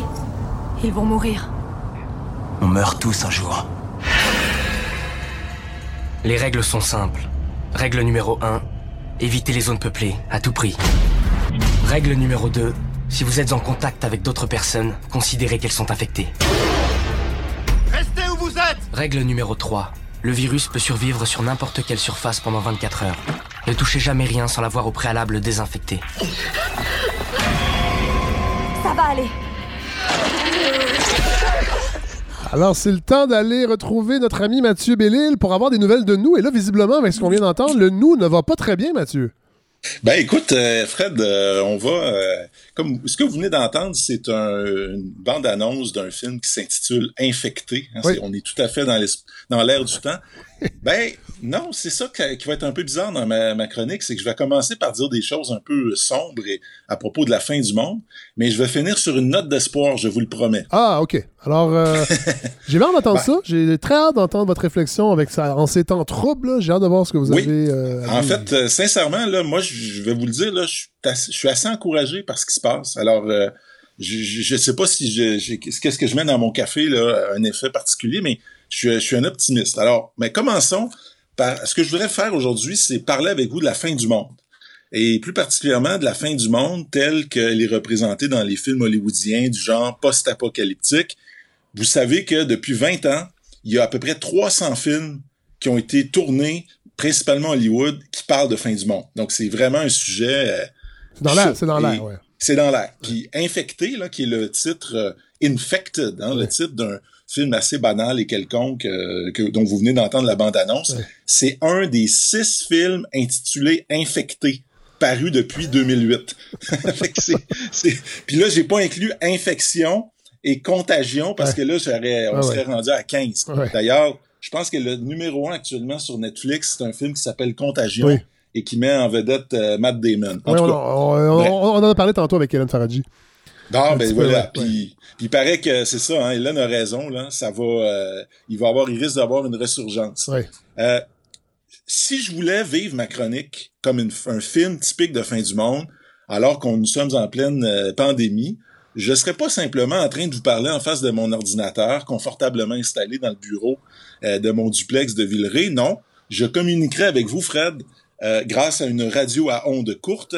Depuis mon depuis mon sol de ma maison transformé en bunker, je serai entouré de boîtes de conserve, de papier de toilette, de bouteilles d'eau, de médicaments que j'aurais eu la sagesse d'acheter sur le marché noir. J'aurais un fusil calibre 12 dans les mains, plus une arme de poing à la ceinture. Hein, on n'est jamais trop prudent. Question de pouvoir abattre euh, les voisins infectés hein, qui seraient qui auraient réussi à éviter mes pièges à ours euh, semés autour de la maison et qui serait euh, là à la porte pour venir manger euh, ma chair, boire mon sang et peut-être aussi mettre euh, la main sur ce qu'il me reste de réel. moins, 30% Oui, c'est ça. Effectivement, il n'en restera pas gros la semaine prochaine. J'aurais évidemment placardé mes fenêtres, démarré la génératrice et j'attendrai patiemment que le monde achève de s'écrouler en lisant des passages de l'Apocalypse de Jean. Bref, comme vous pouvez le constater, mon moral serait excellent. on rit, mais quand on y pense, c'est pas mal toujours comme ça que ça se passe dans les films de fin du monde. Hein? Euh, le personnage est, dans, est littéralement, le héros est toujours en une sorte d'état de siège, de mentalité d'assiégé. Euh, évidemment, il est toujours tout seul. Hein? Euh, et même, j'ai regardé récemment le, début de Walking Dead. Avez-vous ça, vous, cette série-là? Ah, ben moi, je suis pas très série, Mathieu, malheureusement. Je veux pas tomber là-dedans parce que je, je, je vais ne faire que ça. Ouais, ben c'est ça, c'est chronophage. Hein? C'est le... grand bien vous fasse. En tout cas, Walking Dead, c'est juste que c'est très bizarre parce que c'est un gars qui se réveille dans un hôpital et il y a une sorte de fin du monde, de cataclysme. C'est plein de zombies partout. Il est le seul ou à peu près à ne pas être encore un zombie. Et il rencontre sur sa route un père et un fils qui lui, lui viennent en aide. Et à la première occasion, il les laisse. Alors, au lieu de... C'est comme... Tu sais, moi, je sais pas si j'étais dans une situation apocalyptique, la première chose que je ferais, c'est que je lâcherais pas ceux qui sont mes amis et qui sont venus m'aider, mais le, héros hollywoodien dans un film post-apocalyptique a jamais besoin de personne. Euh, alors, il faut qu'il se méfie de tout le monde. Euh, il se méfie de son père, de sa mère, de ses, sa blonde, de son, euh, de ses enfants. Euh, et quand on est infecté euh, dans un film de fin du monde, on n'est pas seulement malade, on fait pas juste appeler au 811 ou on, on soigne pas, on soigne pas les malades dans les films de fin du monde. Non, non on les abat hein, tout de suite à coups de fusil ou à coups de batte de baseball, exactement comme dans Walking Dead. Ou peut-être comme dans un jeu vidéo, hein, le Survival Mode. Ça doit vous dire quelque chose. Ouais, un petit peu. Bon, les, les films de fin du monde sont devenus des produits de consommation de masse. Je disais tantôt, hein, 300 films depuis 20 ans, et c'est une production qui est assez impressionnante parce qu'elle est allée en croissant depuis la fin du 20e siècle. Et ça rappelle que euh, ça rappelle les, ce qu'on pourrait appeler les vieilles peurs millénaristes. Hein? Chaque fois qu'on traverse des siècles, mais plus encore quand on traverse des millénaires, on dirait que l'idée que la fin arrive euh, réapparaît. Bon, on avait eu le bug de l'an 2000, ça n'a pas été une peur particulièrement... Euh, ça a été une peur, on pourrait appeler ça une apocalypse cheap. Oui, oui, c'est ça. Ça n'a pas, pas, généré non plus une, une, masse de films là-dessus. Et... Tu sais, ça, faisait l'objet d'un reportage dans les nouvelles. Il y a eu euh, une petite commotion là, au début, avant. Là, il, y avait, il y avait une appréhension, mais ça n'a rien à voir avec, avec ce que vous dites, les 300 films. Euh, non. c'est ça. Non, non, là, c'est vraiment énorme. Et euh, j'ai l'impression que tous ces films-là, tout, tout ce qu'on voit, puis il y en a beaucoup, tous ces films-là finissent par produire ce que j'appelle une mythologie crépusculaire. Ah. Une mythologie crépusculaire, c'est une sorte d'imaginaire collectif où, mine de rien, on nourrit constamment un peu la même idée, c'est-à-dire l'idée qu'on est proche de la fin, qu'on s'en va vers la fin. Mythologie parce qu'on est plus dans la croyance souvent que dans les faits. Puis, euh, puis crépusculaire, ben parce que finalement, on est au crépuscule. Hein, on est toujours un peu vers la fin, euh, le, en déclin. et en gros, à quoi sert cette mythologie-là, crépusculaire, qu'on retrouve dans toutes sortes de films? C'est toujours un peu à nous annoncer la même nouvelle, c'est qu'il est trop tard, qu'il n'y a plus rien à faire. Il n'y a, plus d'espoir. Il n'y a plus d'espoir. Il est trop tard, et surtout, il est trop tard du point de vue collectif. C'est-à-dire, on peut encore, individuellement, dans un film post-apocalyptique, on peut encore s'en tirer individuellement, mais surtout, faudrait pas commencer à penser solidarité, penser à défendre les intérêts euh, des faibles, euh, faire preuve de bonté. Hein, dans les films de fin du monde, vous remarquerez qu'il n'y a jamais de place pour les sentiments. Le, le, personnage sensible, empathique, tu sais, quand ils sont quelques-uns dans un film de fin du monde, le personnage le plus gentil, c'est ceux qui meurent dans la première demi-heure. Oui, mais ça, c'est comme ça dans les films d'horreur aussi. Ben, oui, exactement. Et ça, au fond, en gros, c'est comme. En fait, en fait c'est les, les, premiers qui meurent, c'est les gentils et la belle-fille. Oui, à moins. Ouais, les gentils, je suis d'accord, la belle fille, des ça fois, dépend, ouais. le, héros la sauve. Oui, c'est vrai. C'est vrai. Bon, en tout cas, mais bon, vous avez raison. Vous avez raison. en tout cas, le gentil, c'est clair. Et, le message est assez simple. C'est aider les autres et vous passerez pas à travers. Donc, autrement dit, l'erreur à ne pas faire dans un monde post-apocalyptique, c'est de tendre la main à votre prochain parce que votre prochain va la dévorer. Ou, le, message... ou, ou vous infecter ou vous infecter et donc éventuellement. De toute façon, on va en parler tantôt, mais c'est parce qu'on est vraiment dans. C'est vraiment particulier cette pandémie et la, et la nature même de cette pandémie. Oui, tout à fait. Et, et, et, j'y viens parce que, au fond, le, quand on écoutait l'extrait tout à l'heure, ouais. on écoutait les règles, c'est pratiquement les règles que M. Legault donne. Tu sais, c'est euh, euh, allez pas dans les espaces publics, euh, touchez pas aux objets, voyez personne. Mais je vais venir à ça parce que pour moi, il y a comme un paradoxe ce que je voulais ajouter peut-être, c'est au fond, c'est cette idée toute simple, c'est que au fond, dans les films de, de post-apocalyptique, c'est toujours un peu une logique, euh, une logique égoïste, une logique individualiste qui prime.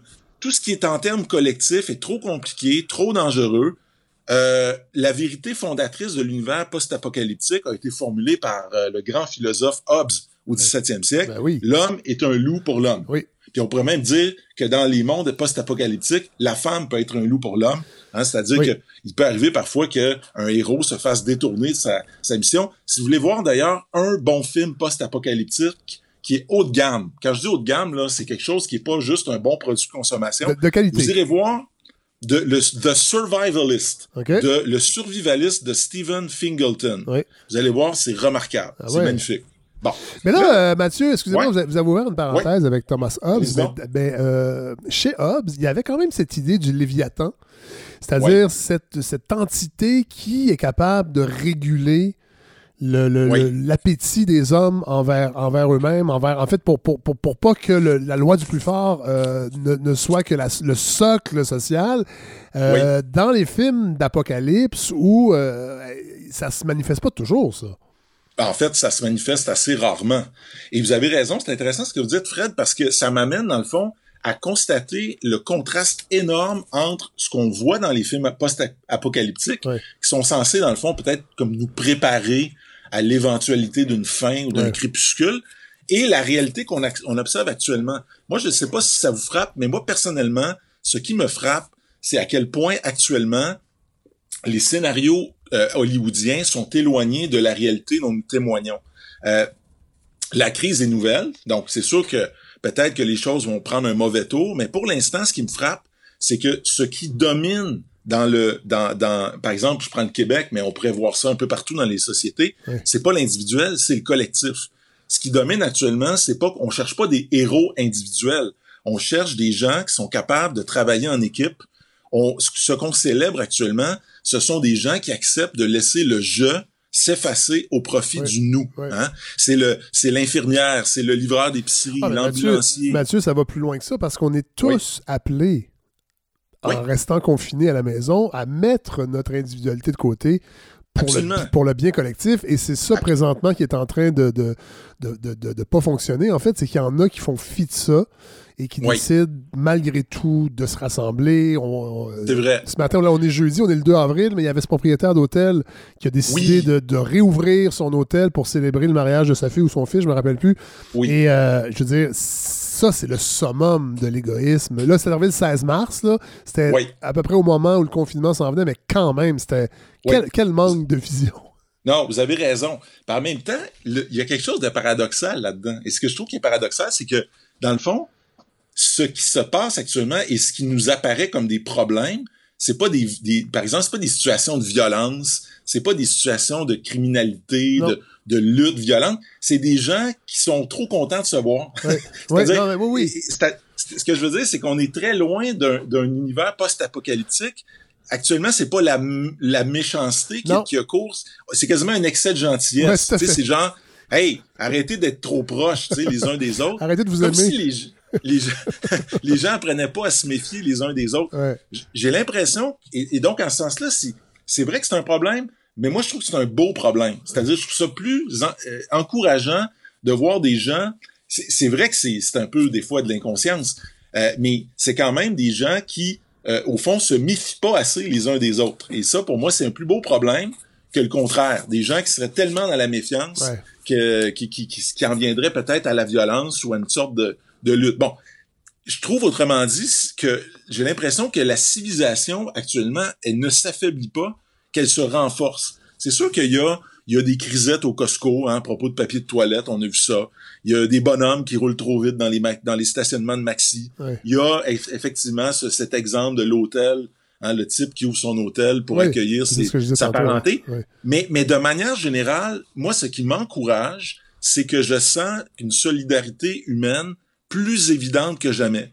Euh, que, et, et, quand même, une majorité de gens qui euh, euh, font un effort, peut-être pas parfait, peut-être pas assez de gens, mais quand même beaucoup de gens font un effort pour faire attention aux autres, pour éviter de contaminer les autres, comme si tout le monde sentait que euh, l'existence était quelque chose de fragile, puis tout à coup, nos petites luttes quotidiennes devenaient devenaient un peu absurdes, les petites batailles pour avoir ceci ou cela. Là, on comprend qu'on est dans dans quelque chose de, de, beaucoup plus fondamental. Et, et, et, je, me rappelle, ça m'avait frappé en 2015. vous vous rappelez bien sûr des, des attentats du Bataclan à Paris en 2015. Je, parle de ça parce que un fait qui m'avait beaucoup frappé à ce moment-là et qui déjà m'avait mis la puce à l'oreille, c'est que quand les terroristes étaient entrés avec des armes automatiques pour abattre des gens dans le fameux, la fameuse salle de spectacle, ce qu'on avait entendu, c'est que le réflexe de bien des gens, c'était pas de prendre leurs jambes à leur cou, mais d'empêcher que les tireurs fassent plus de victimes. C'est-à-dire d'aider, d'entraider, de s'entraider plutôt et de veiller à ce que, dans le fond, ceux qui pouvaient se sauver se sauvent.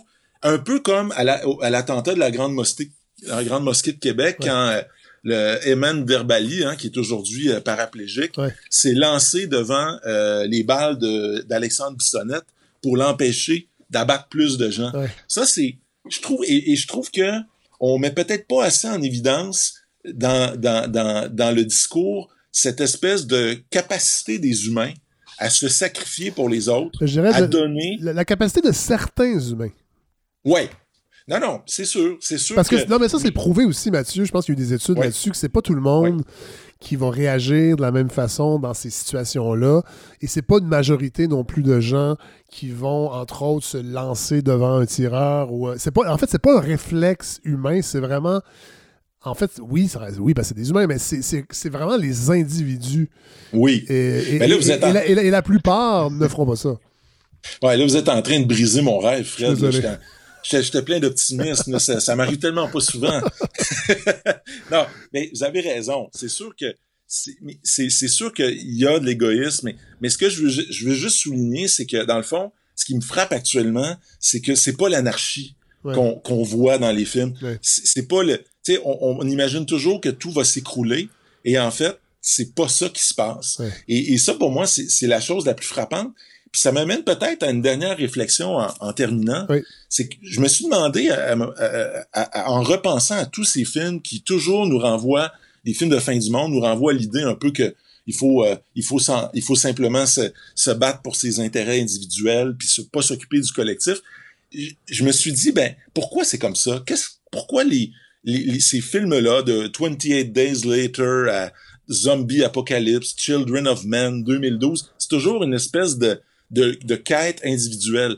Ben, peut-être que c'est parce que dans un certain sens, ces films-là servent pas seulement à nous préparer à une éventuelle fin du monde, mais qui servent surtout à nous acclimater maintenant à une mentalité qui est celle du capitalisme oh, libéral. Vous allez là. Ben oui, ben oui, parce qu'au fond, voyez-vous, le Hobbes, là, c'est pas juste le philosophe de, l'univers post-apocalyptique. C'est surtout le, philosophe rêvé euh, des de la bourgeoisie capitaliste. Ben parce qu'au fond, euh, oui, vous avez raison. Vous avez dit que le Léviathan, là, qui mais, mais le Léviathan, c'est un peu comme la main invisible du marché. Là. Elle, fait son gros possible. Jusqu'à temps que ça aille mal. c'est ça. Après ça, on se tourne vers l'État. ben, c'est ça. C'est parce que curieusement, les notions de lutte, de combat, de compétition, de survie, d'individualisme indompté, sauvage, ben, tout ça, les, ce sont les ingrédients du capitalisme néolibéral. Qui, est en train de, qui est en train de peut-être de crouler là, sous nos yeux, puis on s'en rend même pas compte. Ouais. Ben, on disait ça en 2008, hein, puis il est parti en fou. Moi, là-dessus, je suis bien, bien, bien sceptique. Là, vous êtes en, vous m'avez redonné le virus euh, du pessimisme. Ah ouais, ben, moi, ben c'est fini. Non, mais là, moi, moi, moi, je ben, en fait, je dis pas que c'est ça qui arrive, mais moi, j'ai l'impression que le, le, terreau est fertile, en tout cas, pour une grande réflexion oui, vous avez raison. Euh, je dis pas de revenir au communisme du tout, là. Euh, c'est pas ça. Je pense qu'il y, a un système mitoyen, mais moi, je pense que le terreau, en tout cas, j'espère qu'on va prendre cette, opportunité-là pour réfléchir au système économique qui sera en place euh, quand cette crise-là sera terminée, si jamais elle se termine, parce qu'elle va peut-être être beaucoup plus longue qu'on pense. Mais, ça se peut qu'elle soit plus, plus diffuse. Dans le ça, risque ça risque d'être plus long. Il y en a qui parlent d'une grande hibernation. Oui. Euh, et, c'est vrai que, pour finir sur cette note d'espoir, il y a, il y a cette belle phrase du poète anglais John Donne, hein, No man's an island. Personne n'est une île. Et euh, bon, n'en déplaise à Guy la Liberté, là, qui s'est peut-être réfugié sur euh, son île à lui. Non, il est à Saint-Bruno, il paraît. Ah, il est à Saint-Bruno. Oui, il est à Saint-Bruno. Il a fait paraître une vidéo drôlatique. Là, ils ont bien du fun. Ils sont 8 ou 9, là, puis... bon, parlez-moi dans leur beau, ouais, leur beau domaine. Dans leur, ouais, c'est un confinement de rêve, ouais. Bon, alors il est pas sur son île. Bon, alors tant mieux, mais je pense que effectivement, il y a peut-être quelque chose comme des règles du du nous qui sont en train de réapparaître par opposition aux règles du je. Hein. Et euh, ça, ça me rassure. J'ose penser que peut-être aussi on va, euh, au contraire de ce qu'on imagine, euh, se, se lasser un peu de ces films apocalyptiques pour réaliser que finalement, néanmoins, l'être humain est capable de, belles choses. Ben, Monsieur Bellil, merci pour cette euh, réflexion. Je, vais vous demander de suivre de près notre nous. Notre, euh, notre, notre collectif pour les prochaines semaines et peut-être dans trois semaines euh, nous revenir avec, avec, avec vos réflexions pour voir comment tout ça va se développer, si le confinement va être respecté, parce qu'il y a quand même encore énormément d'inconnus et j'ai bien hâte de voir. Euh, j'ai hâte de voir, oui et non, là, mais j'ai hâte de voir comment tout ça va se développer. Merci, Mathieu. Absolument. Avec grand plaisir. Au revoir. Alors voilà ce qui conclut ce 24e épisode de la balado de Fred Savard. Je veux remercier euh, ben, nos chroniqueurs chroniqueuses qui se sont prêtés au jeu encore cette semaine à distance. C'est pas évident euh, d'être pas physiquement ensemble dans la même pièce. Donc merci à Hélène Faradji, bien content de la retrouver. Merci à Godefroy Lorando, toujours très pertinent. Merci à Mathieu Bellil et merci euh, à, appelons-le Michel, à ce détenu qui a, qui a accepté de nous partager sa réalité. merci, vraiment. merci évidemment à Larry à la réalisation. en fait, je dirais à la co-réalisation parce que là, forcément, on peut plus se, rencontrer, on peut plus, on peut plus faire ensemble dans la même pièce la balado. Donc, je suis obligé de prendre une partie de la réalisation. Euh, je suis assez content, mais des fois, bon, c'est un peu hasardeux. Alors, s'il y a des bouts qui sonnent pas bien dans la balado, sachez que c'est de ma faute. C'est pas la faute à Larry. Euh, mais merci à Larry pour, euh, pour, pour, m'aider dans ce projet-là. merci à tous les auditeurs et auditrices qui nous commentent positivement et négativement. Ça fait toujours plaisir. Ça anime ben, la, vie de cette balado. merci à Communauto, toujours partenaire avec nous, qui, qui, ont bien hâte qu'on aille se promener au Québec et qu'on puisse vanter les services extraordinaires. Je sais qu'ils sont encore disponibles en temps de pandémie, mais là, il faut faire attention évidemment pour la transmission sur les surfaces des voitures, entre autres. Mais euh, ils offrent le service. Ils ont même euh, fait des assouplissements aussi. Alors, merci à Communauto d'être partenaire avec nous. Merci à ce concept qui nous aide toujours à bien s'équiper pour que cette balado sonne bien. Alors voilà, on se retrouve la semaine prochaine pour un autre épisode de la balado de Fred Savard. Bon courage tout le monde.